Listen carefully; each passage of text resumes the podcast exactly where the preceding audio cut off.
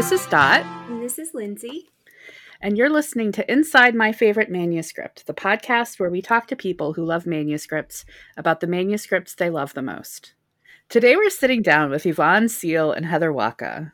Yvonne is an associate professor of history at Geneseo in Western New York. Her research interests center around the history of medieval women and the social history of religion, with a particular focus on the history of the Premonstratensian order in 12th and 13th century France. Heather is an honorary research fellow at the University of Wisconsin Madison. Her research centers around the history of medieval women, medieval maps and map makers, and the material analysis of medieval manuscripts. She is senior co editor of the Virtual Mappa Project, hosted by the Schoenberg Institute for Manuscript Studies at the University of Pennsylvania. Yvonne and Heather, welcome. It's great to have you.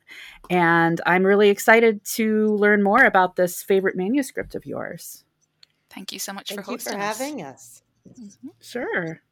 Mm-hmm. So, how do you how do you want to start today? Maybe we should start by by giving you a little sense of who we are as as scholars mm-hmm. and as lover of manuscripts and how we came to um, being the kind of people that will happily nerd out over a genre of documents like a cartulary, um, which are definitely not the documents uh, I think that most people think about when they think about medieval manuscripts. They mm-hmm. think about beautifully illuminated, you know, uh, gold and, and and bright colors and so on. And certainly cartularies tend not to be um, generally speaking, quite so elaborately decorated. They are more workaday documents.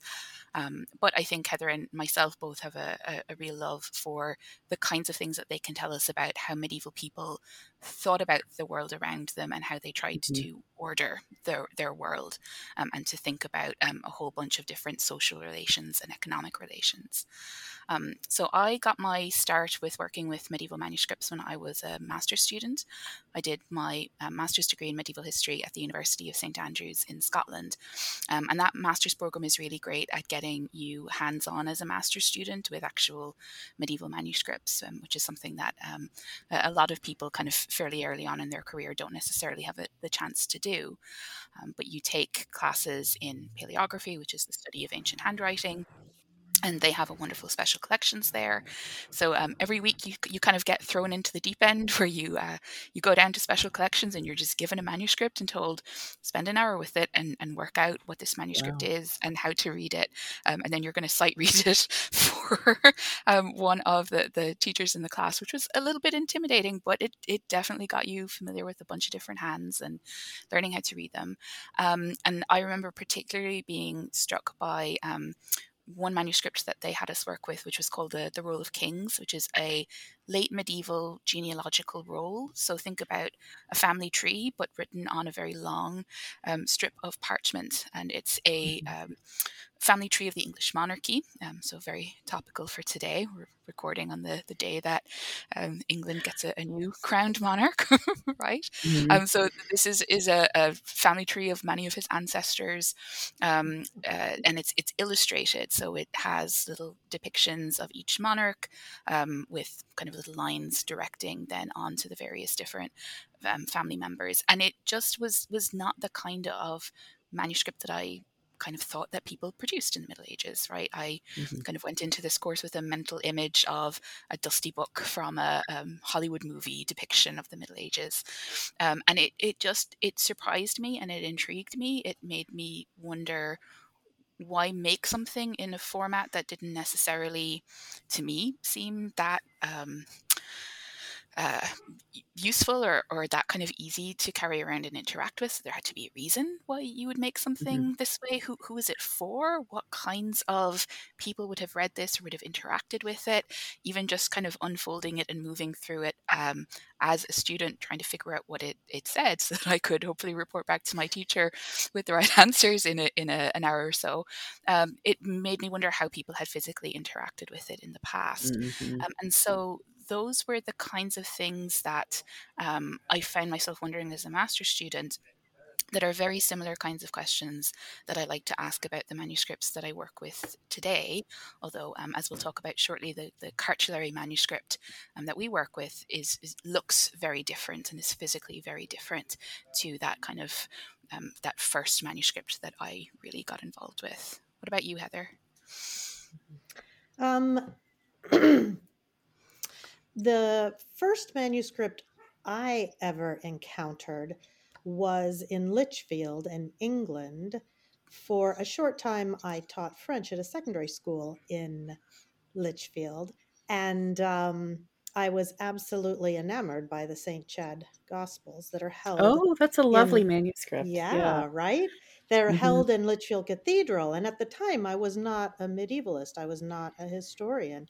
But yet, there was something about them that drew me to them. And I'd go into the chapter room in the cathedral mm, pretty much every week or every two weeks to see if a new page had been turned on the Gospels. Um, and so during my time in Lichfield, I actually saw a fair amount of the St. Chad Gospels. But it, like, like Yvonne, I sort of was just like all these questions, like I wanted immediately to be able to read it. And then I Mhm. was like, well, why would they do this? And why would they do that? And um, its history in and of itself is fascinating as well. So it just it, it stayed with me for a long time. And when I started to when I went back to graduate school and I um, was doing my PhD in history and medieval history, um, I wrote my first seminar paper on the St. Chad Gospels and sort of the role that medieval books or even books in general play in supporting political identities because the St. Chad Gospels, although they're held in Lichfield Cathedral now, they have in their margins the earliest evidence of written Welsh. And so at some point in their provenance, they came, they were held in Wales. Mhm. And so that was my first encounter with um, a medieval manuscript, and it, it has stayed with me. Every time I'm back in Lichfield, I go visit the Gospels again. Um, and in, in terms of uh, Yvonne and I coming into contact with the cartularies, well, that happened when we were both at the University of Iowa doing our PhD, and our advisor was Dr.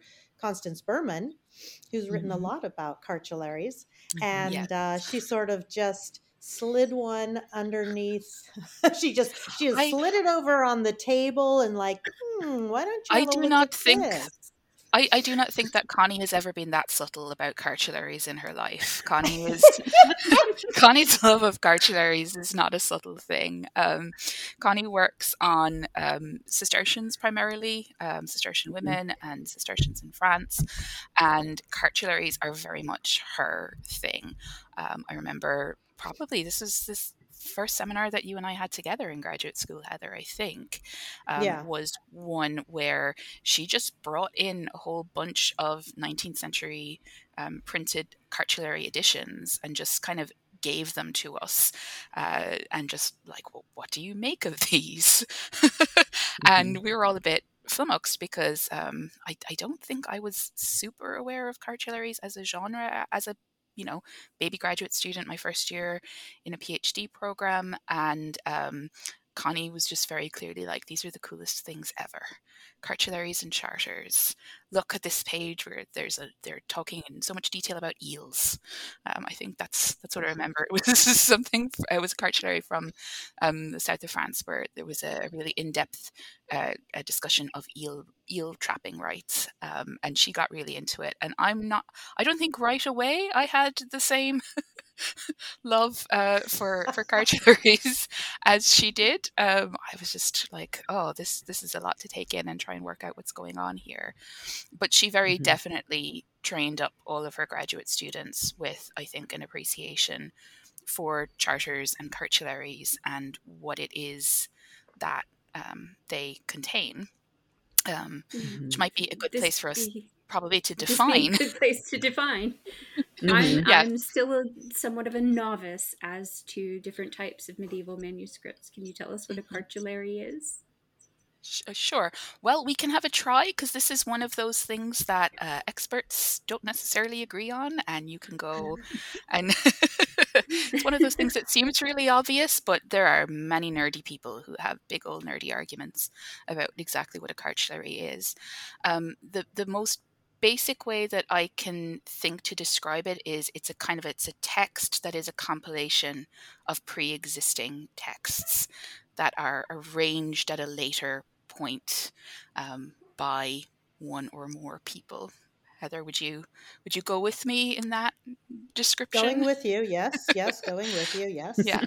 Um, it it gets complicated because um, there are many volumes around today that scholars would refer to today as cartularies, or if we want to use the, the British pronunciation, cartulary. Um, but that were not in the Middle Ages referred to by the people who were making them or cataloguing them as cartularium, which is the, the Latin word for cartulary. They oftentimes just refer to them as, you know, the book, the book of this abbey or the book of this church, right? Um, and they are compendiums of oftentimes copies of um, documents. Um, sometimes they are documents to do with property rights or legal rights of some kind. Sometimes they are papal decrees. Um, very much, as we'll see when we dive more in, in, in more detail into the Cartulary of Prémontré, um, we'll see a lot of those, and that's primarily what's in there. But you can look at other manuscripts produced in other times and places that will sometimes have um, um, letters might be copied into them, or you might have short narrative pieces that frame the history of a, a particular time and place. Um, and that's a little bit more difficult, maybe, to try and decide what it is that you um, then call this? Is this an, an, an anthology? Is this closer to what we might think of as like a, a, source book today, right? It's a collection of primary sources with a framing essay. Um, or is this just a straight up collection of legal documents? So it, it they can be complicated kinds of sources to look at. Do you have anything to add there, Heather? As far as we know, a cartulary it may or may not be uh, it may or may not be um, created or designed for the same reasons okay? So oftentimes what you're going to run into with a cartulary and especially cartularies like yvonne and i work with there is a whole host of individual parchment charters sitting in an archive somewhere in the institution and all of a sudden they keep piling up and piling up and the leaders of the institution decide well you know that's a lot of legal documents and if there were some sort of raid or if there was a fire you know would we be able to save all of our very precious legal documents? And so i think sometimes the generative force behind the making of a cartulary is the idea that let's copy all of these most important charters or letters or papal decrees into a book that is a little bit more transportable should we run into some mm-hmm. issues further down the line. And so I often think that it, it doesn't necessarily have to be the case, but I do think that often the documents that are written, when they are written, the charters themselves can be, you know, over a course of 100 years, 120 years, 200 years before they get put into a cartulary, which is written then later in order to make sure that they are all in the same place. Mm-hmm. Mm-hmm. I don't know and if that cart- helps. Does that help, Lindsey? Yes, yes, it does. yeah, I have a I have a question, and it might depend on the cartulary, but mm-hmm. is the expectation that the that the institution would keep the documents that were copied, or would it be a thing where we don't have enough space, so we're going to get rid of these and we're just going to have the cartulary as the main source, or does it kind of matter, or do we know? I think I think both. To be honest, mm-hmm. I think both. I think originally if you're making your cartulary, you're making a cartulary, um, and you're also keeping the original documents because there was a very strong sense that the original document was the legally binding document. Right. And that the cartulary copy was somewhat of a lesser document. Mm-hmm. However, I think as the centuries passed, in many cases, yeah, an institution would say, "Hey, we don't need these anymore. We have our cartulary, and so we don't. We can get rid of them." Um, there are very few institutions. We, Yvonne and I look particularly at France, and um, there are very few institutions, religious institutions from the 12th, 13th century in France that still have any sizable archive of charters left. So many times what you're ending up with is the cartulary in order, you know, as your as as your source, as your your documentary record for an institution. Will you Yeah, want to add anything there, Yvonne? Um, I, I, I would say that um, yes, there is a sense that the original is oftentimes um, um, thought of as more important by the uh, either their contemporaries, the, the people in the Middle Mm. Ages who are using these, or later people. Um, however, Mhm. there is also sometimes a sense that the um, the text of the agreement is a record of the agreement, and the agreement is kind of formed through kind of people shaking on it right in the moment.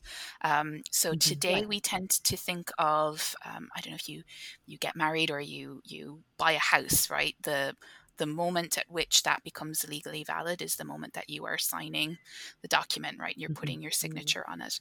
That's not quite how things work in the Middle Ages, or I think that's that's kind of not necessarily the sense we have of how they're thinking about these things.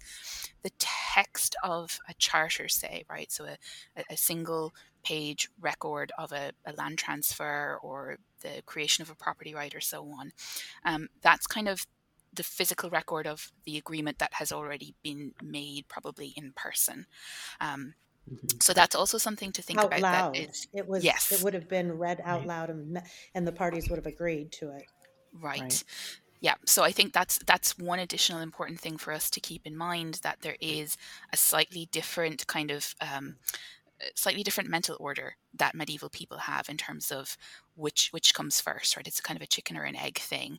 Um, I think most people today would say, well, even if you have kind of agreed with someone that, yeah, I'm going to buy the house from you, until your signature is on that document, right? That's not really a legally binding agreement. I mean, I'm I'm not a lawyer, so don't take legal advice from me, but that's that's my general understanding. Um, whereas medieval people, I uh, my sense is might have thought of like, well, well, you agreed on your honor, right? You agreed on your oath to enter into this this undertaking, and when we are writing it down, we are we are recording that that transaction, um, that agreement that we have reached. So Mhm. I, I think that's that's something that's important when thinking about charters and, and cartularies um, and the relationship of the originals and the copies to one another, and the the thinking that lay behind how people understood how these documents worked in the first place. What are they there for? Um, and that also ties back to that previous thing I mentioned that people disagree about what a cartulary is and how to define it. There is also some disagreement about how exactly these cartularies were used. Um, as Heather said, one of the theories is this idea of, of preservation, right? That maybe the original copies are old and they're tattered, um, something has happened to them. Um, you know, rats do eat parchment, so sometimes Mhm. uh, they can vanish in that way, right? So you might want to preserve things by copying them into one single volume.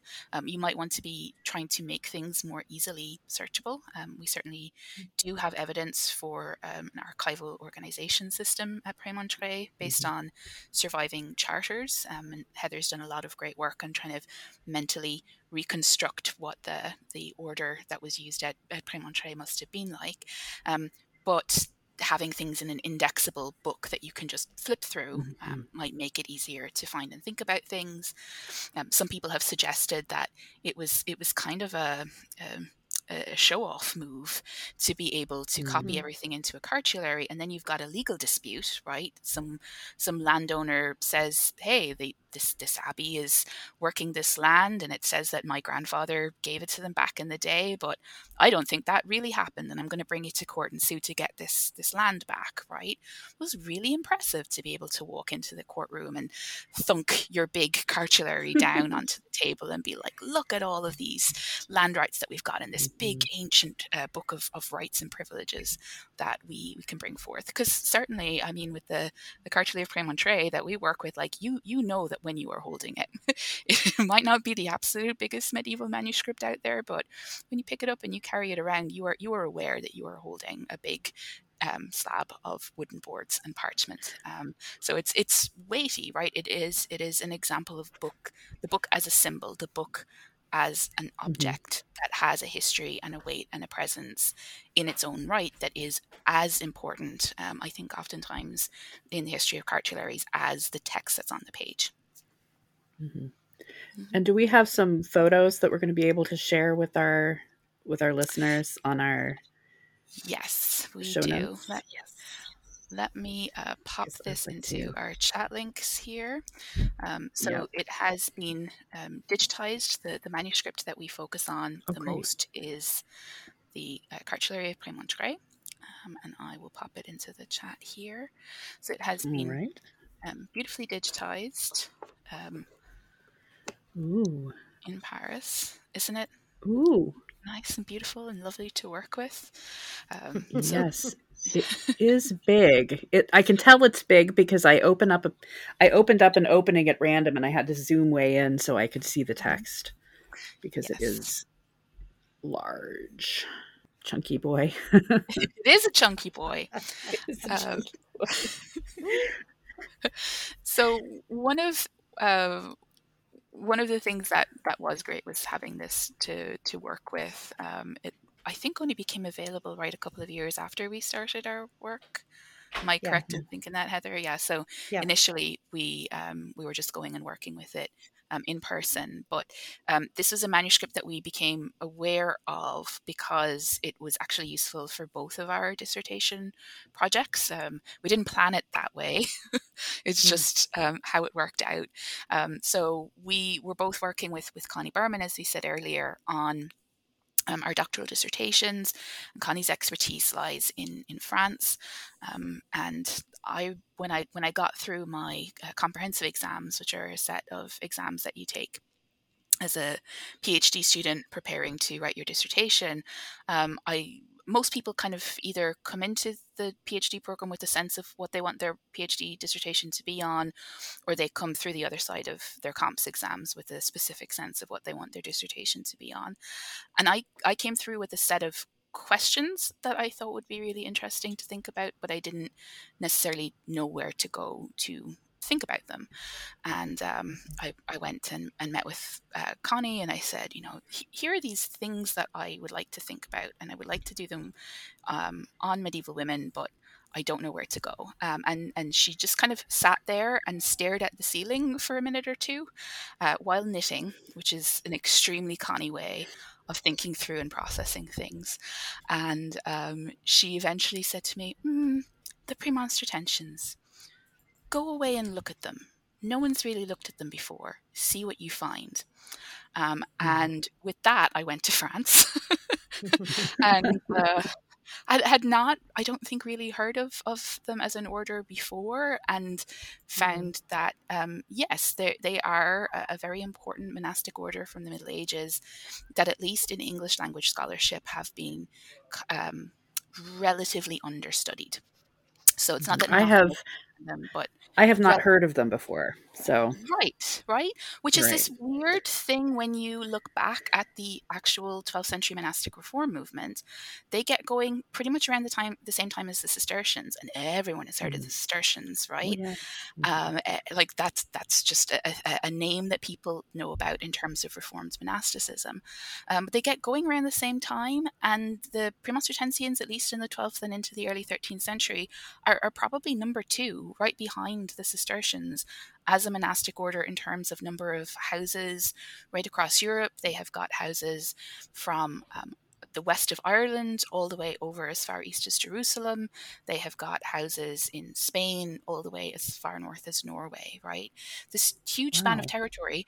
Um, but they, they kind of go into somewhat of a decline in the later Middle Ages and into the early modern period. So there are comparatively few of them today. Um, today, the order mostly mm-hmm. goes by the Norbertines um, in, in honor of St. Norbert of Xanten, who was their founder. Mm-hmm. Um, but they they kind of just they haven't had like the modern hype men, if I can use a slang term, in the same way that Cistercians have had, right? So that there are yeah. more Cistercians, there are more members of the order kind of who've been out there writing their history and documenting it and getting it out there. And I feel like that hasn't happened to the same extent um, with the Premonstratensians. So Heather and I are kind of on a on a roll with um, our, our project looking at the Cartulaire Prémontré to try and get more people looking at this order because the Premonstratensians were out there and they were doing a, um, a, lot of stuff in the 12th and early 13th century. They were founding houses, they were theologians, they were running hospitals, they were um, involved in many, many different aspects of medieval life, but um, a- again, comparatively understudied. So Heather and I uh, both found ourselves drawn in, in different ways, and Heather can talk about her own doctoral project, but we found ourselves drawn to this manuscript. I was interested in looking at the Premonstratensians in particular, not just because they are this comparatively understudied order, but because of the role of women within that order, um, or the the traditional historiography about women in that order. If you look the Premonstratensians up on um, pretty much any, I think, general textbook about medieval religion or I don't know, probably Wikipedia, um, also, I, I, think, still says this um, that they were kind of known for uh, being particularly not down with women, and that um, while the order in the first 70, 75 years or so of, of its existence, had female members. Um, the men in the order were not happy with this and they appealed to the Pope. And in 1198, the Pope lets them kick all of the women out of the order. Um, and so initially, mm. I, I kind of came across them and I'm like, oh, there's something to write here in terms of like, why, why would you do this? Like, yeah, the Cistercian men weren't necessarily always super keen on the women, but they never kicked the women out. So what's what's going on here, right? If if you are more mm-hmm. misogynist than Bernard of Clairvaux, that's that's a lot, right? Yeah. so uh, I I decided that I would I would go and I would um, see what was involved here and look at the surviving records, um, particularly the Cartulaire of Prémontré, the the mother abbey of the order. Um, but the more that I started looking at the actual documents, the more I found that there were communities of Premonstratensian women in France and elsewhere in Europe that were around long after 1198. Um, mm-hmm. That there are definitely many communities in France that we can trace into the 13th, 14th, I mean, even into the, the 15th century um, and a little bit beyond. There's a community at Bonneuil in uh, northern France, not so far from Prémontré itself. You've got a community at La Rochelle um, in western France that survives into the 16th century. Uh, there's a community at Terre in, in Burgundy, um, right in the center of France, that survives into the um, very early years of the 17th century. So I just mm. kind of kept getting intrigued like, okay, on the one hand, yes, there clearly was a desire um, to kick some of the women out of the order, or at least not to accept new women into the order. On the other hand, very clearly there were women who were just like, sure, okay, but I'm going to continue doing my thing, right? Regardless mm-hmm. of what the, the, men have to say. So I, I just got really curious as to why has there been this this disjuncture or this difference between the standard his, um, historiographical narrative and what you actually find when you go and you look at the the the actual history, right? And so mm-hmm. to try and answer those questions, you do what any good historian should do, right? Which is go back to your primary sources and revisit them. Um, and so the Cartulaire Prémontré was one of those for me, and that's how I ended up um, working with it a great deal. Heather also worked with it a great deal for her dissertation, but she came to it by a, a slightly different path with fewer nuns, but just as many women. no nuns. I don't do nuns. Sorry.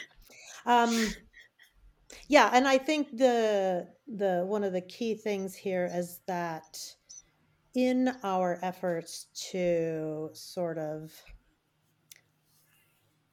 make known or you know elucidate uh, illuminate the premonstratensian order at, in the middle ages and how important it was i think that's where this cartulary plays its major role because the cartulary of prémontré is a collection of charters that was made in about 1239, 1240 from the Abbey of Prémontré, which is the founding abbey of the Premonstratensian order.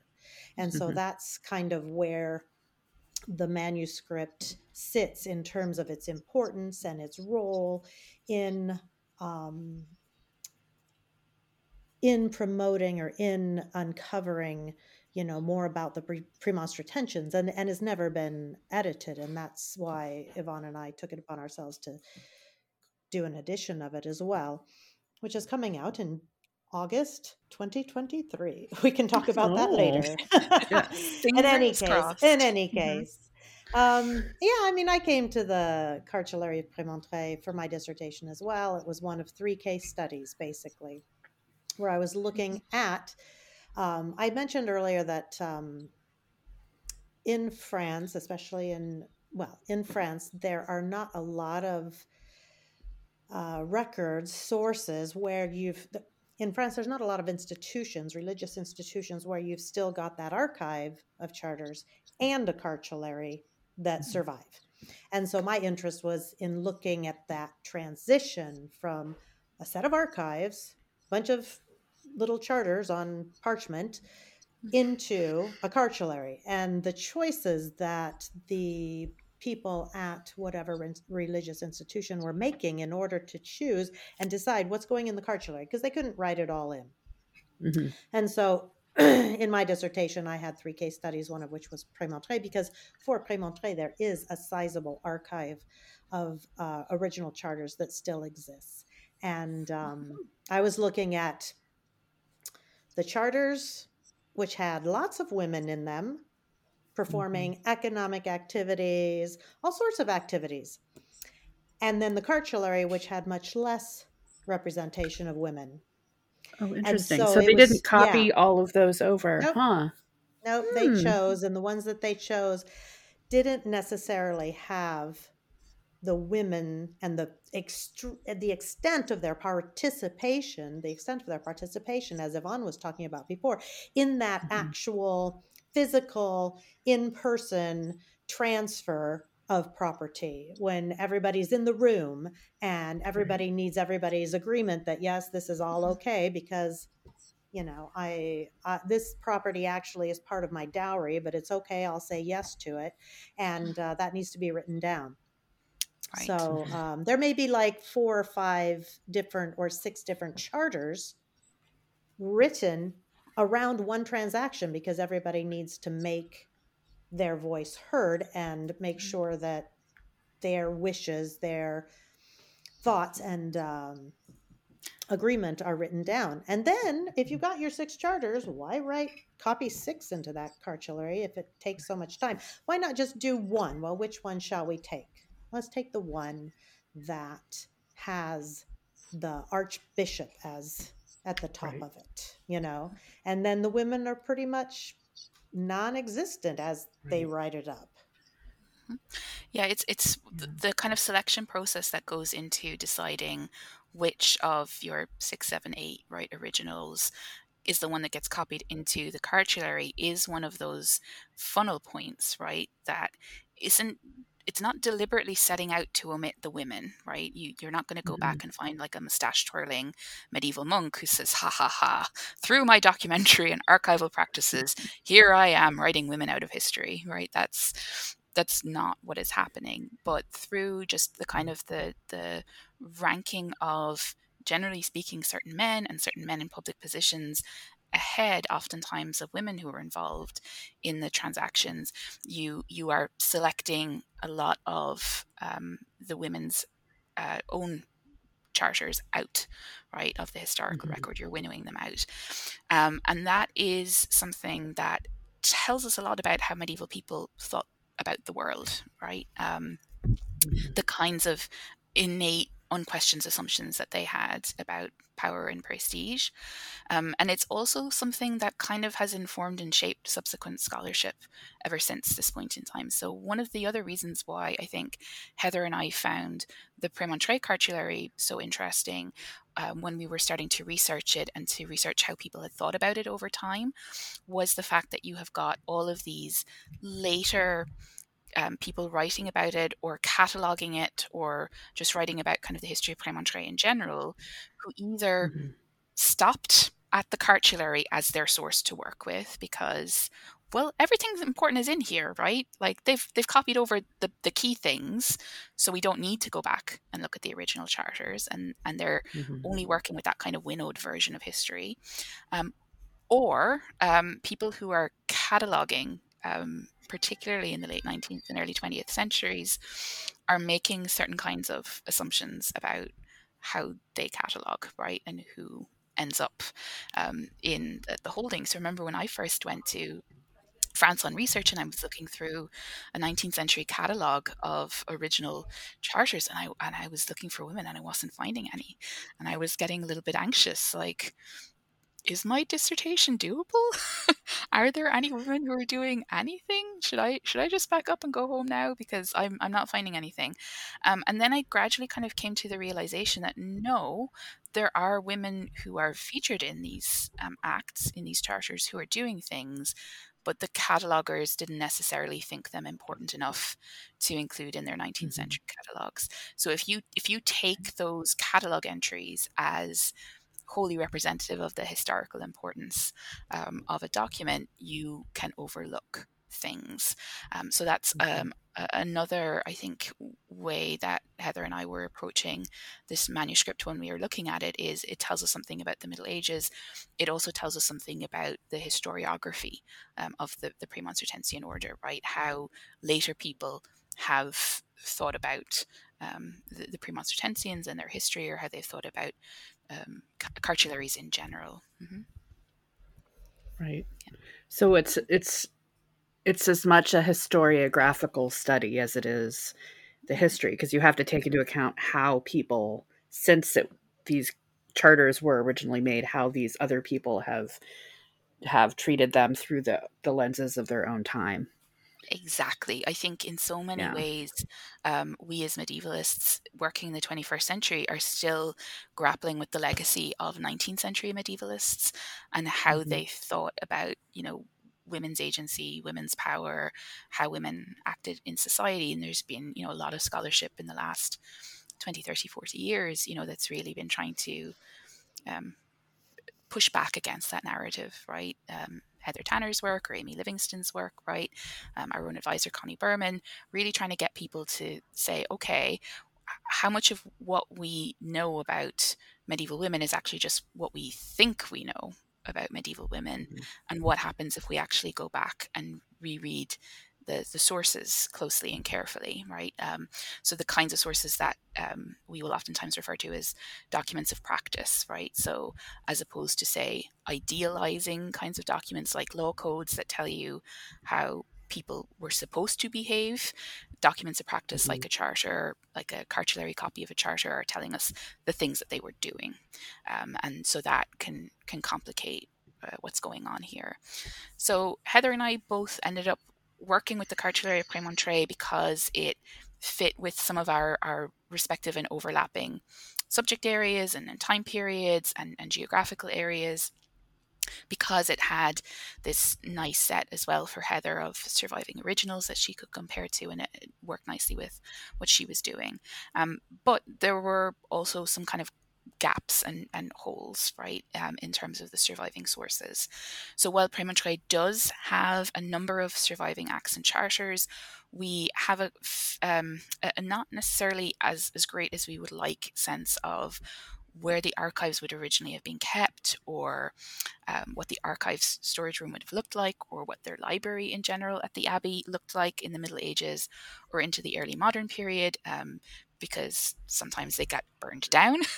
Warfare mm-hmm. happens in northern France in the Middle Ages. So in the 15th century, there's a big fire that takes place at the abbey that destroys a, a number of, of documents and holdings. They try to rebuild it, um, and there is a major um, attempt at reconstructing the abbey in the 1600s, there thereabouts, that also removes a lot of the medieval structure. So when you go to Prémontré today, you will see a very large building that's there, but it's mostly early modern, and there's very little mm. of the medieval structure that remains there. Um, and then there's a kind of a further wave of destruction that happens during the French Revolution. The French Revolution takes out an awful lot of um, the medieval heritage of France, certainly in terms of the written texts. Um, the Abbey at Prémontré itself um, goes through very various different phases um, of use. There's a, a, period in time where it's a glass factory, gets turned into a glass mm. factory, um, and then I think something goes wrong with the making of glass, and the glass factory blows up and takes out a big portion of the surviving church on the site. No. Uh, don't don't set up a glass factory in a historic building. I think that's a lesson that we can learn from that. Um, and uh, it later then gets, I think, briefly turned into an orphanage, so very very haunted vibes. Um, and today it's mm-hmm. used as a hospital. So it's still an active working institution and you can't really go in and visit it very freely, right? So we right. don't necessarily um, have the best sense, as I says, of like the physical space where the monks uh, of Prémontré would have been working. Um, and then the fact that the French Revolution happens means that pretty much all of their holdings get dispersed, oftentimes fairly widely across uh, France. So maybe Heather, you can say more about how it is that you've get the scattering of these medieval manuscripts in the French Revolution and why we end up doing a lot of work in the Cartulary of Prémontré, sitting in the middle of a small town public library in northern France. Well, the general um, regulation that happened after the revolution was that these institutions, being religious institutions, were meant to be shut down. And so then there was a problem as to what were people supposed to do with all of their library holdings. Mm-hmm. And it was at this time then that the government actually started to set up a network of city libraries, municipal public libraries to and they just started shuffling all of the religious institution manuscripts into these small um, little municipal libraries. And then the archives went to um, the actual archival, the charters, anything that was like loose leaf and part of an act, the actual archives. Those went to a different place, and for a long time, the archives of Prémontré were housed in the cathedral in Laon, um, whereas the manuscripts the actual books were housed and held in the small little municipal library of Soissons, which is not far from Prémontré. Um, and so that's this is why it was interesting in studying this manuscript that we were in a small little municipal library in Soissons, which is not a you know super well known town in northeastern France. And um, they would bring us the manuscript and we would open it up and there were a couple of summers where we were working there and taking photos of it and um, looking at it you know for day after day after day after day. And uh, it was fascinating because um, the public would just kind of come by and say oh what's that you know and you would talk to them and say that it's a it's a book from the 12th or 13th century and on the one hand they were like oh and then on the other hand they were like of course we have a history, you know, and of course we're going to have medieval manuscripts in our library.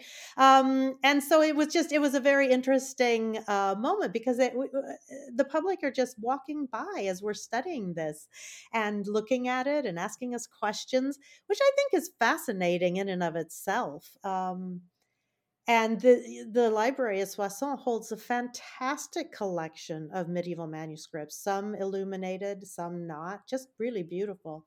And uh, then the other parts of what we were looking at were in the archives. And now the Department of the the uh, Archives départementales of Laon in this area, they have their own building, they have their own, you know, they have their own um, vaults for everything, and um, and so we had to go there as well to see a large majority of the uh, charters, the original charters, when we were looking at them.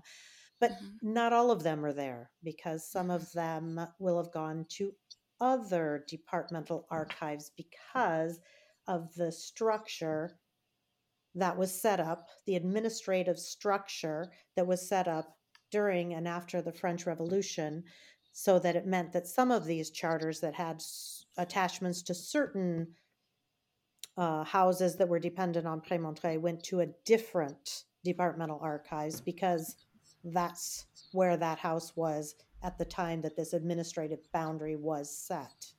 right so. and it's it's not always um, like there was a system in place but um, as you guys know well, I'm sure. Yeah. because there's a no, system in place does not mean that it always gets followed. And, that was the um, general rule. Yeah, yeah. So so there are also a bunch of them that just like end up in the hands of private collectors for a hmm. period of time. Hmm. Yep. Um, those are also kind of uh, difficult to, to trace. Um, so we were really relying a lot on the work of um, various different archivists and and um, other people who work in special collections who had put together really useful tools right for trying to mm-hmm. to track down some of these things or who had published um, previous works that we were able to to use and to draw on to try and trace everywhere that the original documents had had ended up so like shout out to Jean Christophe, our friend in the um, archives in Laon, who was um, a really great help. He, he's also a trained medievalist and was, I think, super excited that we showed up because a lot of people go there to do their family tree or, or World War One history, which is also really important and really valuable. But then we showed up and he was like, "Oh, you're you've come to like nerd out with me about medieval things," which was always really fun. I mean, he he said it in a much more elegant way. He's French. He, he doesn't yeah. nerd out. I felt it in my heart. We had a connection. um, I was just wondering. Um, so maybe it would be good to just chat a little bit about the cartulary itself because we've talked a mm-hmm. lot around it, and I'm thinking one of the reasons why we wanted to be on this podcast, we were so excited, is because we have then spent the last six years doing an edition of this cartulary. Mm-hmm. We both encountered it in our dissertations, and now and then we decided, well, let's do a dissertation. It's not been published. It's an important work, et cetera, et cetera. And so, um, in so doing, uh, we found out a lot about this cartulary, and it's it's pretty exciting. And so I wouldn't mind switching or talking a little bit more about that. But I'm also super fascinated by any questions that you have so far, or any questions that you are thinking about. So I would I would love to to sort of take some time to look at to look mm-hmm. at the manuscript a little bit and talk about yep. how it looks. Sure. Um, I don't think I have any questions. Like you guys have done just an amazing job setting out the context and the history.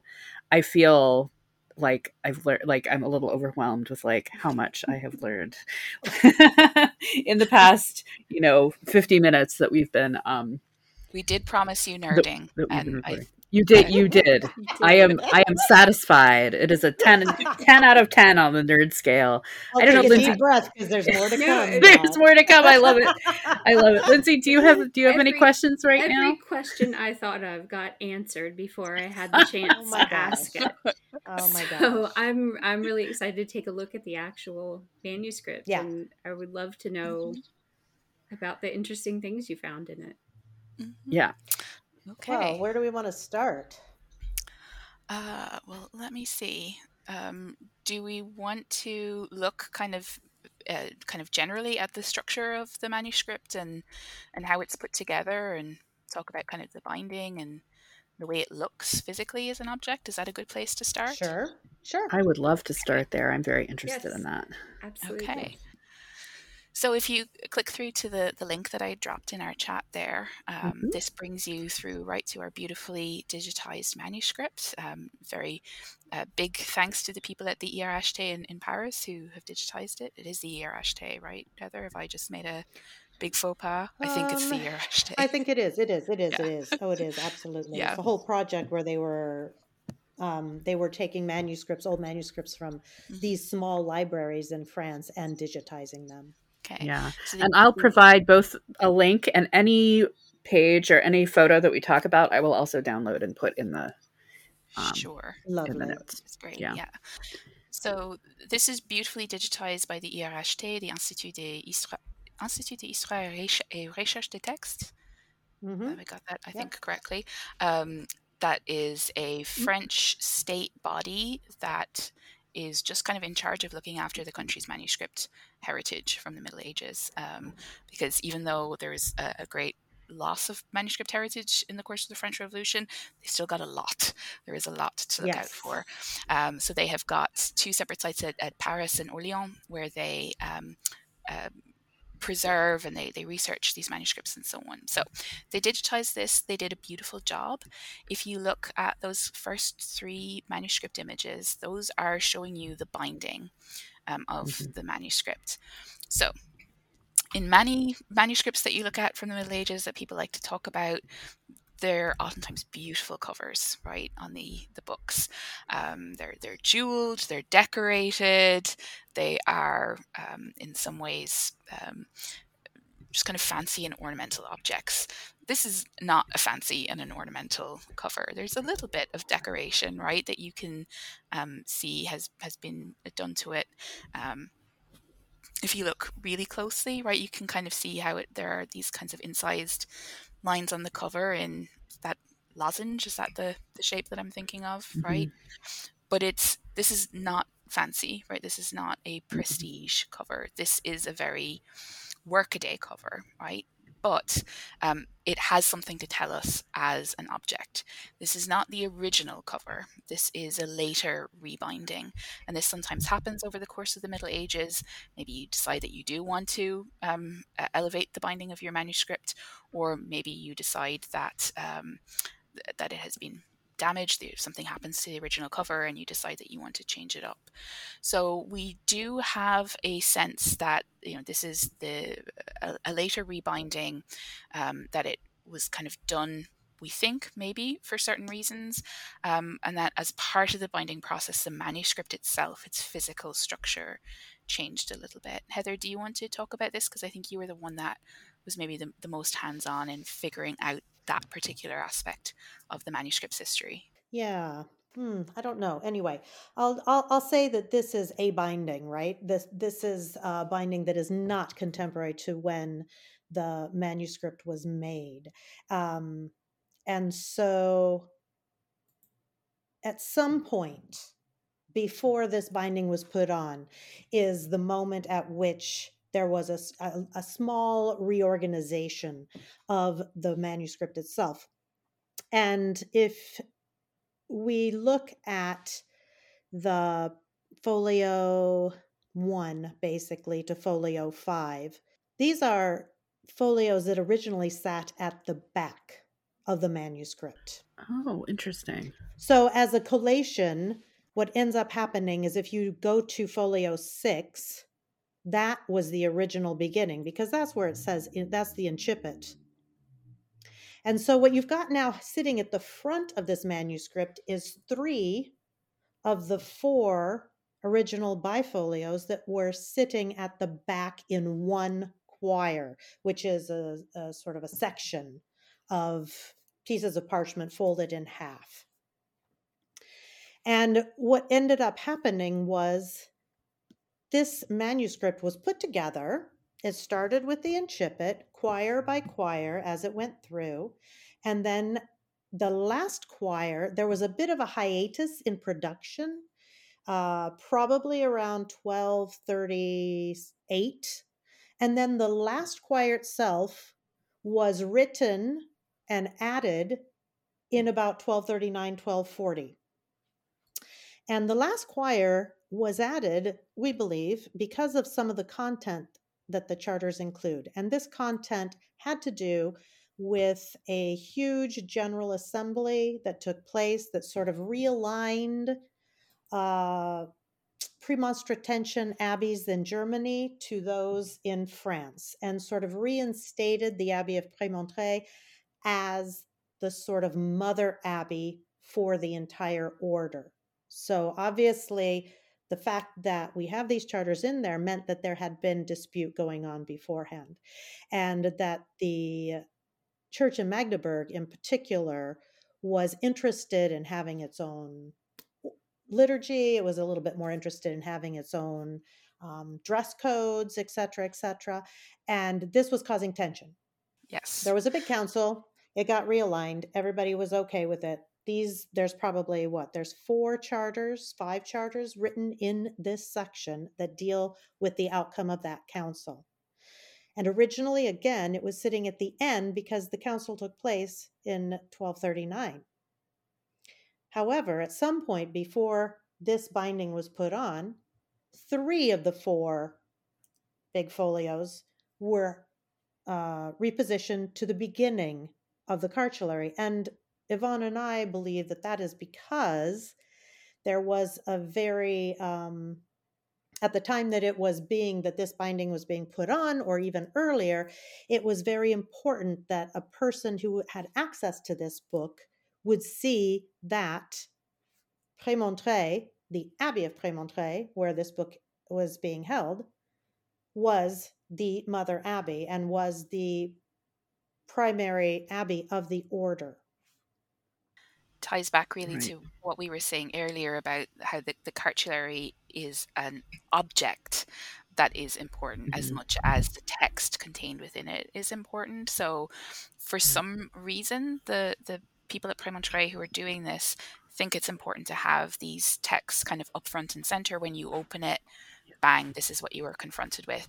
Prémontré is the mother abbey of the order, and it's the one that should have the the most power over the mm-hmm. other abbeys in the order. This was, as Heather said, like not an uh, a foregone conclusion. There's a slightly complicated history with Prémontré, where Norbert of Xanten, who is um, traditionally regarded as the founder of the Premonstratensians, he spends a period of time at Prémontré and then he leaves he gets appointed Archbishop of Magdeburg in what is today kind of East Central Germany, and, and he moves there um, because this is kind of right on the eastern border of Christian Europe at this point in time, and he feels like he should be going out and converting the the heathens further east. Right, is how he would definitely have mm-hmm. seen it. So he leaves and he goes and he spends the rest of his life essentially in in Magdeburg as Archbishop, and so the the um, members of the order who are at Magdeburg think, well, no, we, we are the ones that are more important because Norbert spent more time here. This is where he died. This is where he was really living out his vision. We are the ones that should have supremacy. And Prémontré is pushing back against that, right? So the fact that these charters are selected for inclusion in the cartulary, how it gets reordered, right?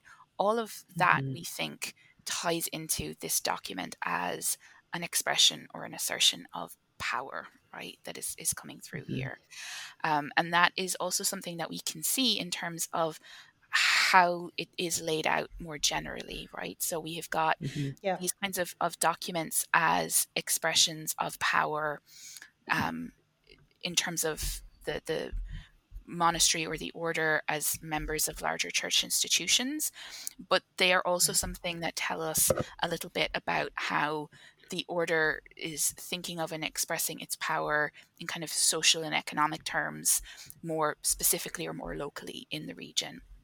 So if you right. look, um, maybe say at what is this, 17 recto, um, here you will see the beginning of a section of um, documents. And there are a number of these sections throughout the manuscript, um, and you can tell that you are beginning a new section because that little header, right, in red, that rubric um, on the top mm-hmm. changes. But also, they very handily and helpfully give us a little table of contents, right, in terms of what they are mm-hmm. going to be talking about. So sometimes these sections are divided up according to who is the person who is um, the the the chief mover behind these particular texts. So this section is uh, from the bishops of Laon, right? I think, yeah, that's the one that we're looking at. Um, but other ones are organized geographically, um, some of the later sections. Mm-hmm. So those geographically organized ones are showing us really how Prémontré existed as a um, a landowner, right, as a significant mm-hmm. social and economic presence in the region of northern France. Um, that's also something to think about um, as historians of religion in the Middle Ages or historians of institutions and administrative structures in the Middle Ages. Um, as much as monks or nuns try to separate themselves from the world, they were also people who had property and, and owned things and um, expressed legal rights. Um, and those are also things that you can see through these charters. Right, Heather? Another way that the cartulary speaks to us about how the abbey perceived itself in its sort of geographical and religious landscape is the way that the cartulary has organized the charters that it has copied into it. And so, what you're going to see is you're going to see at the very beginning, you're going to see a set of papal charters. Um, and then You're going to see some of the bishops' charters, especially the Bishop of Laon, because that was the uh, bishop that was most relevant to the Abbey at Prémontré. And then you're going to see a little section with the lords and ladies of Coucy, a very prominent noble family of the area and aristocratic family of the area. And then, um, then you see a big shift in their thinking and the way that they're organizing this cartulary in the sense that they are no longer now privileging the people who are behind the charter or perhaps the major um, Signa, the major writer of the charter, as it were, the major author of the charter. Instead, they're going to look, start looking at the geography now, and sort of it, it creates a sense of uh, Prémontré as a landowner and as a very important economic player in the area. And here you're going to see, of course, you're when you're looking through the cartulary, you're going to see the the pieces of land that the abbey held in the area of Laon. Okay, so you're going to see various different houses, this sort of organized according to the house and the different pieces of land and property and vineyards that the abbey owned, uh, held in terms of these little houses that were part of the abbey, attached to the abbey. And so you go through that, and it's really interesting because, and this says something uh, as well about the archives, I think, and, and where the cartulary is being written and who's writing it exactly, because this section that has all of these properties and these transfers of property uh, that have to deal with the area of Laon, the sort of um, region, uh, they they have a very uh, specific order and they and the beginning of each order the beginning of each section has a table of contents. So it's incredibly well laid out it's incredibly well organized in such a way that you almost can see the author of the cartulary sort of going to the archives and saying, okay, now I'm going to pull some charters from this dependent house and I'm going to pull them out today and I'm going to write them down. And here's my table of contents. Here are the mm-hmm. copies of the charters that I've chosen and then put them back in the archives, go to the next section of the archives, pull them out and do the exact same thing. And the reason why this is so interesting is because this is not what happens with the rest of the cartulary. So mm-hmm. the properties that they hold in the area of Soissons are very few, where you have hundreds of properties or hundreds of charters representing the area of Laon and the final area of Noyon. The area of Soissons only has like about 29 charters, and they all have to do basically with the house that the abbey held in the town of Soissons. And it's very interesting because here you're looking at, well, why aren't all these other charters which are in the archives also copied in the cartulary. They are mm-hmm. missing. They are not there for a reason. Mm-hmm. And uh, and then you get to Noyon, the final section, the geographical section, and it, again, it's absolutely fascinating because here, instead of dividing it up with the little properties and the sections and each one having their table of contents, it was almost as if the author of the cartulary was like, "Oh my gosh, I don't know anything about these properties. They're way over there in Noyon area. All I can do is just take them as a whole. This is what they sent us maybe or this is what I've got. I'm going to do a giant six folio length table of contents and then just copy them all out." So it's completely, each section is being treated a little bit differently as to how the copies of the charters are going into the cartulary. And I think it's fascinating because I think it says an awful lot about as I said, we've come to the conclusion that it's being made at Prémontré because this is the section that is the most specific, most clear, um, most organized, and that it, in doing so, it and in the uh, just with the idea that that this is not happening in the other sections it's it's it makes it all that more important that it is happening in the section of Laon and it is privileging these properties in a way and they are it is the first section of the three uh, sequential geographic sections mm-hmm. um, so i think it tells us a lot about where this is being made and how they see themselves vis-a-vis their houses their dependent properties mm-hmm. Um, and, and did they, you want to add? Well, I, I would say that oftentimes we get um, such a, a clear sense of the kinds of properties that they held, how much impact this, this abbey would have had on the landscape, right? Prémontré is this major local landowner and um, speaking as someone who uh, comes from a, a, country originally from Ireland, where you have got this history of large landowning estates, right? That, um, generally speaking, were owned by people from of, of English descent, right? Um, before independence in the 1920s, that had this kind of certain relationship as oftentimes absentee landlords or landowners, right, to the kinds of people who are living there. It's really interesting for me to think about how people who lived and worked on the land that was owned by Prémontré might have thought about these these monks who live far away, right, who own this property. Um, because definitely, right, you get this sense that the people who lived near the abbey would have had a strong sense of Prémontré as an institution, and they might have had affection for it. But equally, the people who are living really far away, right, in Soissons or Noyon, or far, certainly far away according to travel standards at the time, is always something that, that I wonder about is, is what did they think of these monks who they had to send their rent to every year? Like, did they did they care? What was their sense of their interaction um, with the abbey? It's it's a difficult, if not an impossible, thing for us to to recover at this point in time. Right? We don't have the sources that will tell us those things, but it is it's one of the kinds of questions that the cartulary makes me ask. Um, Heather and I often talk about how wonderful it is that even after us working for like more than five years on this project, working on, on the Cartulary edition, that we still find new questions to ask about the people who are featured in this uh, this document, the kinds of lives that they might have led, how they interacted with the abbey that created it, um, because there is very definitely this sense of you know th- there is a lot of administrative oversight. There must have been quite a degree of interaction um, between the um, uh, certainly at least the people who are drawing up the charters um, and the people who are living on the ground. So one of the nerdier things that Heather and I have done while in France, and, and there's many, but um, there was like one afternoon, Heather, you remember we walked around Soissons and we were trying to find mm. the location yeah. of the house that is yeah. described, this this property that they are holding. Um, there's a whole local family who is involved over a number of generations with the, the properties that uh, Prémontré has in the town of Soissons.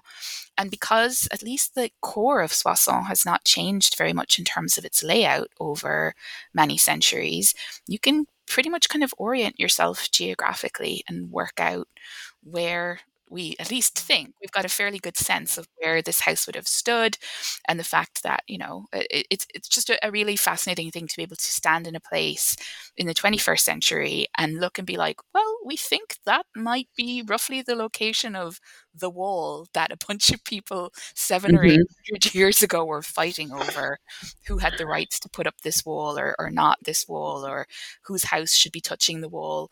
Um, they, they are small little things, but they are are so mm-hmm. much part of the texture, right, of people's lives. Anyone who's ever had a dispute with a neighbor over, um, you know, the, the branch of your tree is growing onto my property and it shouldn't be there, right? Can kind of empathize with these medieval people who are mm um, getting into to kind of disagreements with one another. Um, and that's like one example, but there are so many others in all of these other charters that are copied in here that are telling us something about the kinds of lifestyles that people had, the the kinds of crop, crops that they're growing in the fields, right? So, um, mm-hmm. obviously, grain production is a major thing in this period in, uh, in time, but um, we've also got like uh, grapes. We know that they're growing grapes. Um, we know that they are uh, catching fish, right? That's a major um, thing that they are talking about is water rights and mill rights and who has the rights to fish in a certain mill pond, right? So that's telling us something about local diets. Uh, even things like how they are referring to the people who live in a place or the fields that they are working. Um, so we have got lots of people who are just identified by a single name, but occasionally we get people who have got slightly more um, elaborate names that they were referred to. So there's a, a Maria Dicta Venatrix who crops up a, a, couple of times. Marie called the Huntress. Like I, well, that's nice. what, what, was going on with this lady? Right? Where's, yeah. where's her Netflix series? Um, is the kind of thing that I wonder. She was married um, to Robert the Hunter. Maybe she was. I think. but maybe she was out there with her bow and arrow, right? We we don't yes. quite know, right? There's yeah there, there are these names that that conjure up kind of just the sense that there was this whole life story for this person that again we probably will never be able to get at but there is a an um, Adele Kayet Saracena Dicibator, Adele who was called the Saracen, um, which is a term that is used in the Middle Ages to talk about someone of um, Muslim origin or ancestry. It's kind of a, a combination ethnic and religious term. Um, is this because she had ancestry from maybe from Spain or North Africa? It's tricky for us to know. We do know that there were people um, from the Middle East who settle in um, northern France in the 13th century because Louis IX brings them back uh, from one of the Crusades that he goes on and he settles them in uh, northern France. Some Muslims whom he persuades to convert to Christianity, and then he brings them uh, to to northern France to settle there. Now she's a little bit too early to be one of that group, but that is the kind of event that shows us it's not beyond the bounds of possibility, right, for mm-hmm. um, someone from that part of the world uh, to to end up settling in northern France. Um, equally, there's a, a, a, meadow that is um, part of Prémontré's holding at this point in time that's named or is referred to as Muhammad's Meadow. Um, why? you know, we, we don't know. Is that just a, a nickname? Is it a, a, reference? Or was there a guy called Muhammad who was living in 13th century northern France. Um, that's that's all we have got to go on in terms of evidence. We can't say anything conclusively one way or the other, um, but it is the kind of thing that just makes you stop and go, "Huh, okay."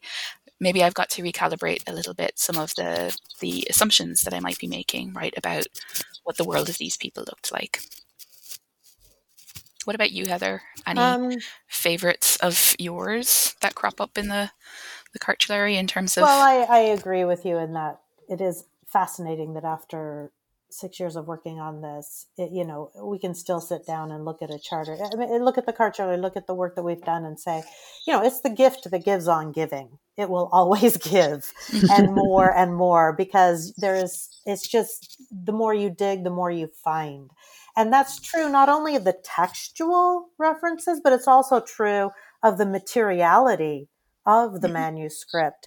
And one of the big things that we found um, working with the material analysis of the cartulary, which is something, again, which is um, somewhat understudied uh, in the sense that a lot of um, a lot of attention goes towards the texts in these cartularies, but they themselves are their own books and mm-hmm. they have a maker and they have a reason for being in the order that they are. And that parchment has come from somewhere and the ink has come from somewhere. Mm-hmm. And um, one of my favorite moments was when I was working in the last section and uh, all of a sudden I realized, well, there's these seven charters that have been copied, not once, but twice. And hmm. this was very odd because I had gotten to know the scribe very well in this cartulary. And this scribe was really, for the most part, an, a meticulous worker and very took took his job very seriously. And I say his because we believe that the cartulary was made at Prémontré, which at the time was a house of brothers. Mm-hmm. Um, so as I looked a little further, I realized that the first set of the seven charters had, in the cartulary itself had a, had two ink spots on it. And I was like, that's interesting. And knowing that we had quite a few of the original charters, I just, it just popped in my head. Well, why don't I go check those original charters and see what their state is? Mm-hmm. And lo and behold, when I went to look at two of the original charters that the scribe, the author of the cartulary, would have been looking at as he was copying them into the cartulary. Mm-hmm. I look and I see these giant, huge ink stains that are covering like three quarters of the charter. Mm-hmm. Oh and my so gosh. I think what you then do with that is you ask yourself questions. Well, what's going on here? We've right. got seven charters. There's an ink happening that, that, went on that day in the scriptorium. Yes. And yeah. yet they were re and, and then they were recopied you know, maybe like three or four folios later. Mm-hmm. Mm-hmm. But if you uh, not in the same order, yeah, if you look at folio ninety six recto in the cartulary images, you can see the the big old ink splotch uh, in the cartulary. Yeah, in the cartulary yeah. itself. Yeah. So it's it's clearly was a, a major. Oh yes, that yep. that scribe had a bad day. yeah. But it also then, if you actually work, if you actually um, reverse engineer how that might have happened, then you start to realize that there's an act, there's probably a process that that scribe was going through that is nowhere else in the text. There's nothing explicit saying this is how I copied these charters into this book.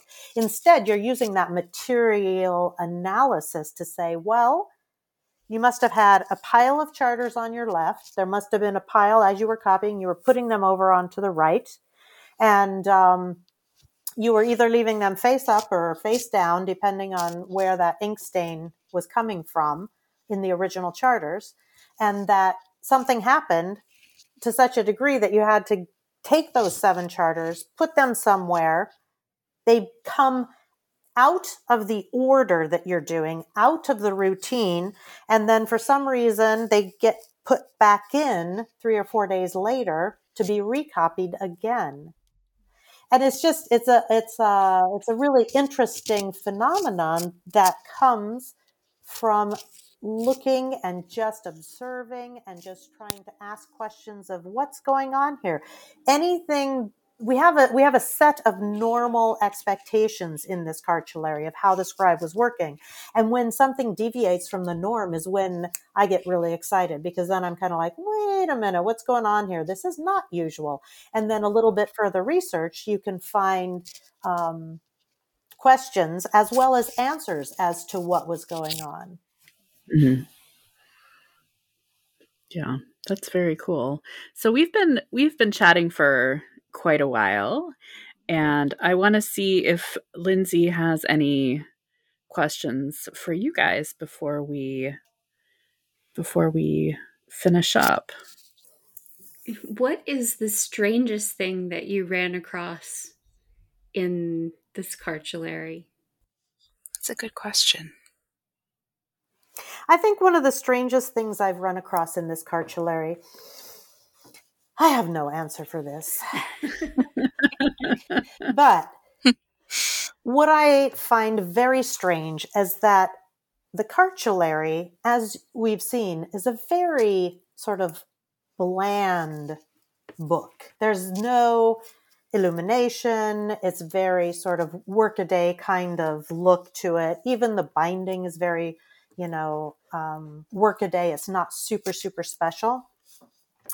And yet, something that we haven't mentioned yet, but um, yet there are three small little cartularies associated with Prémontré. And each of those is about half the size. It belongs to one of the dependent houses. So at some point, they had a project going where they were going to give a little small cartulary to each of the dependent houses that sort of exists in the cartulary, the large cartulary. And those have these illuminated initials. They are, um, mm-hmm. they, the script is a little bit fancier.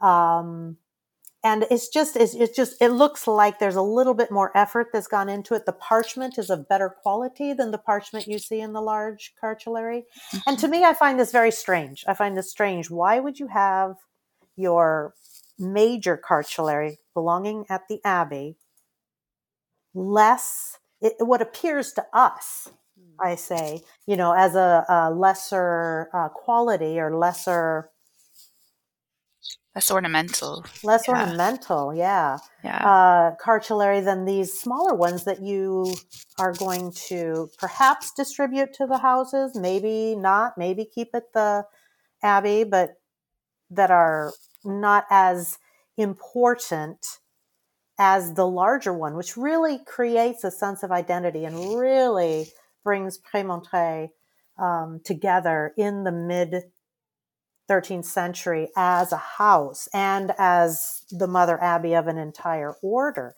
So I just find I find that very strange. I don't yeah. know if I'll ever have an answer to that. It keeps yeah, me awake at night. There's a weird well, if that's the worst thing that's keeping you awake at night, I suppose you're not doing too badly. Um, it, but there is, yeah, I, I agree. There's a weird tension between the the fact that this seems to have been made as a power move, right? In a sense, right? This right. assertion of power and control and and uh, place in the hierarchy compared to the other Premonstratensian houses, and yet there are certainly far more lavish cartularies out there than this one. Um, there's many ways in which it's never it doesn't seem to have ever been quite fully finished right so a lot of yep. the initial letters yep. and individual um, charters are, are never actually filled in so if you look um, mm-hmm. even right on that that page where the um, ink spot uh, is um, mm-hmm. you can see that little space was left um, at the beginning of pretty much each act for someone to come in and do one of those those beautiful um, penwork initials later, and that never happened. Mm. So why why was it not quite finished? Why like there's clearly a whole bunch of context that we are missing that would help us to understand what this manuscript was made mm. for, how it was being used, the context within which it was created. Um, so I, I, share Heather's like continued fascination with that. For me, I think one of the stranger things in it is not necessarily um, so much a, a, facet of the cartulary as an object is just kind of one of the the things that gets described in it because I um, every time I, I, reread the text, I imagine what it would have been like to be in this particular scenario. And that's the case involving a woman called Mathilde, um, who was a, a, parishioner who lived in a, um, a, small town called Coucy or a village called Coucy, not so far from Prémontré. Um, and Prémontré disputed with a nearby abbey called Nogent as to which of the two of them had the rights to bury the parishioners from those towns. And this was, you know, a thing that not only gave you a certain amount of spiritual power, but also every time that you buried someone, you, you got a little got a little something in return, right? So this could be a valuable economic right. Um, and there is this long dispute that runs between um, Nogent and Coucy, uh, uh, sorry, Nogent and Prémontré as to where people from the village of Coucy should be buried. Um, traditionally, Nogent had had the right, but Mathilde had wanted to be buried at Prémontré. She seemed to just had a preference for it. Um, so there's this whole kind of grappling as to whether or not this poor woman should be dug up and brought somewhere else, oh um, oh and, and, which had the right. So eventually, they they uh, came to an agreement and, and poor Mathilde got to stay where she was. But every time I look at the, the kind of the, the set of texts around her particular case, I imagine like her poor family, I, I presume that are like, gosh, they might want to dig up grandma, you know, is not, uh, it's not a fun thing to contemplate, but it, it uh, is another reminder that kind of intersection of average everyday lives and like big uh, institutions jockeying for power in the Middle Ages um, that I think create these kind of yeah strange but weird and wonderful little moments um, in history that you can glimpse that are are really human and yeah a little bit mm-hmm. strange. Yeah. Mm-hmm. That's any great. Other, any other questions or? How about you, Dot? I mean, we could ask. We can ask the usual ending question. Mm-hmm. Uh, which is, is it okay if I ask? This yes. is Lin- I think of this as Lindsey's question, this but my question. But yes, you ask it this time. okay, so for both of you, if you could have some one-on-one time in person with any manuscript, uh, maybe one that you haven't already uh, spent some time with, what manuscript would you choose and why? For me, as a good Irish woman, I've got to say the Book of Kells. I think that's an excellent, um, you know, because that's uh, like I have I have seen it, but I have only seen it behind glass and the kind of the yeah. page at a time thing. Um, I mm-hmm. would just I would love to kind of just be able to turn the pages and look at those illustrations up close and personal. They are such a part of Irish um, history, right, and art history, but also later Irish culture. Um, the, the Gaelic revival movement in the late 19th and early 20th centuries really drew on those beautiful uh, illuminations to create artistic motifs um, that you can see um, very much around you in, in, Irish life even today. Um, even the, the nuns who taught me in primary school, they would give us like little books of Kells colouring pages to uh, to work on. I would, of course, not have marker pen anywhere near the actual manuscript if I ever, of course, not near it. I'm, I'm a very diligent researcher, um, but yeah, it, it would just be f- fascinating, I think, to get a sense of it as an object because yeah, I'm I'm familiar with the images, but um, mm-hmm. there is something about being able to you know pick up the the, the ob- object right and get a sense of its its weight mm. and um and this always sounds weird to people who are not medievalists but it's smell um mm-hmm. manuscripts have a smell sometimes you come out of the archives right in the evening and you can like your hands are just yeah, yeah. Like, oh 14th century right all the non-medievalists are listening to this in horror um, and then I go wash my hands like, you know yeah. but uh, but there is something about that that tactile element of it and and yeah I think the Book mm-hmm. of Kells would be my choice. Yeah. Okay, I have an answer to this, and it's not really an answer to the question. Okay. But it's kind of an answer.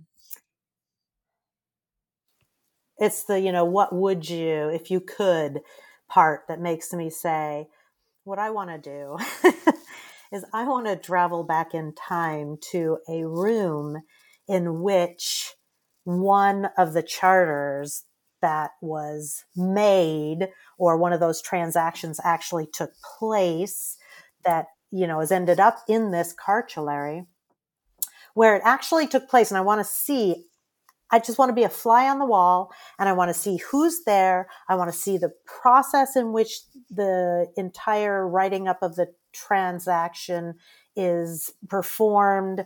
I want to see every little bit about it. And then I actually want to see the piece of paper, the piece of parchment that, um, that that is written on or the many pieces of parchment that is written on at that time and then be able to come back to the 21st century and look at that piece of parchment again and say oh wow that's what happened for you to get here So that's sorry, it's a little bit off the question, but anyway. No, that's a fantastic answer. We haven't gotten any kind of answer. Usually people are like, oh, I can't possibly choose one. So kudos to Yvonne for just being able to say right off the bat. But I like that. That's a very good creative answer, Heather. I like yeah. I like it a lot. Um, and I think with that, we're going to say thank you again for coming on to talk about the cartulary. and uh, you're Thank very you. welcome. It was an absolute pleasure. Mm-hmm.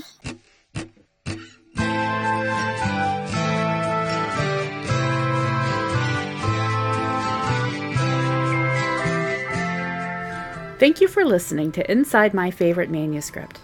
Please, if you enjoy the podcast, leave a rating or a review at Apple Podcasts or wherever you listen.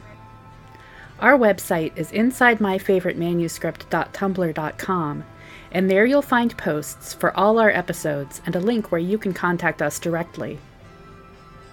We'll be back again soon with another conversation about manuscripts and why we love them.